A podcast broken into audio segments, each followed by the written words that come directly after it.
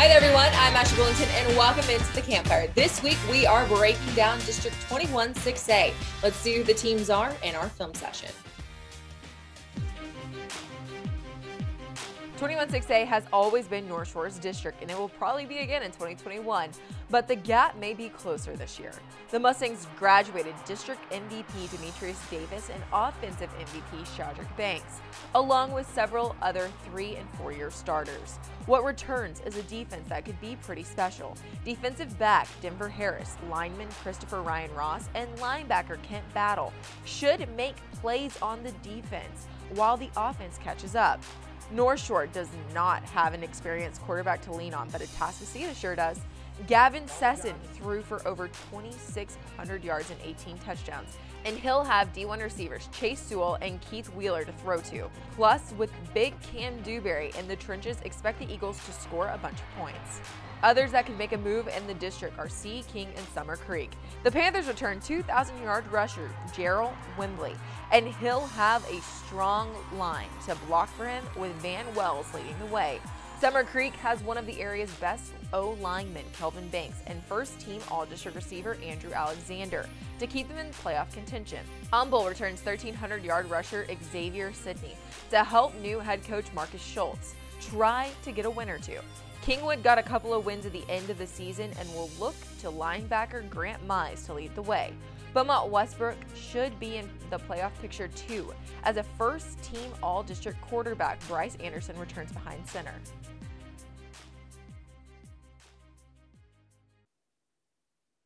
Some really great teams make up District 21 6A, and they are made up of really great players. Let's introduce you to a few of them and our players on the rise. The best player in this district may be on the defensive side of the ball, as North Shore's Denver Harris dominates the cornerback position.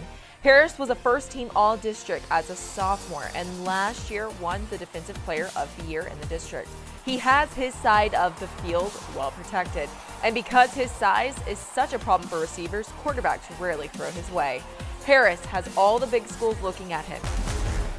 C.E. King returns 2,000 yard rusher Jarrell Wimbley, and he's ready to put the district on notice. Wimbley rushed for almost 2,200 yards and 18 touchdowns last year and is looking to match that this year.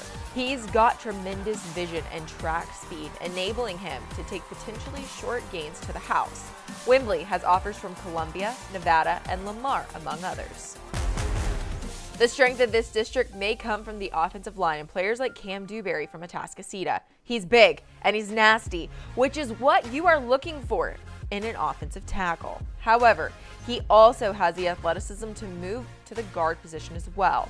Dewberry is 6 foot 4 and 310 pounds, making him a nearly impossible object to get around. He is being recruited hard by a ton of D1 teams, including Ohio State, Texas A&M, and Oklahoma. Staying on the offensive line, another monster in the district is Summer Creek's Kelvin Banks Jr. He's six foot five and 300 pounds with terrific footwork, balance, and swiftness. Banks is an overpowering blocker, and when he pulls, some unsuspecting defensive back is gonna get hurt. Some really great players in District 21 6A, and they are led by great head coaches. Let's introduce you to one of them in our Media Day segment as we bring in the CE King head man, Derek Fitzhenry. All right, it's Media Day 21 6A. We're joined by CE King head coach Derek Fitzhenry.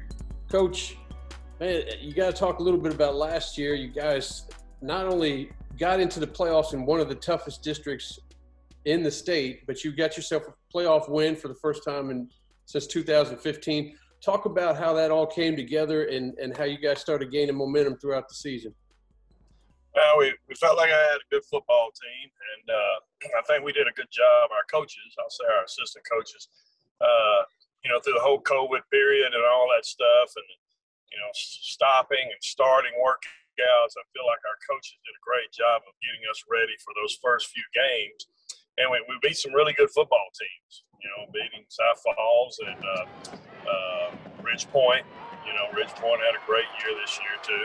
Great program.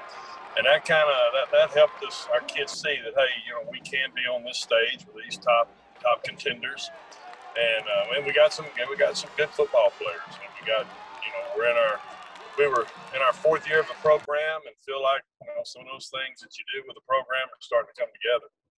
Let's talk a little bit about this district. I mean, the North Shore kids that have been there for four years are finally graduated, at least on offense. They still got that.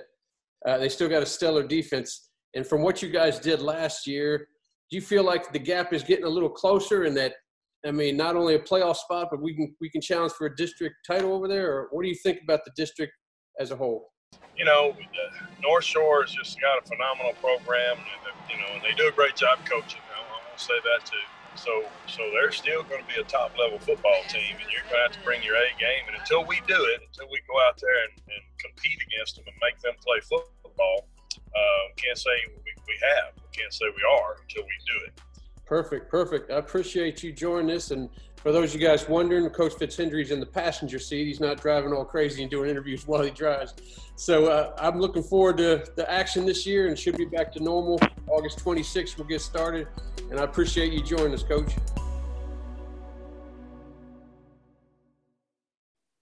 Coach Fitz, thank you so much for joining us here on the campfire. You can catch the entire interview on Thursday on all of our social media channels. We have Facebook, Instagram, Twitter, and YouTube.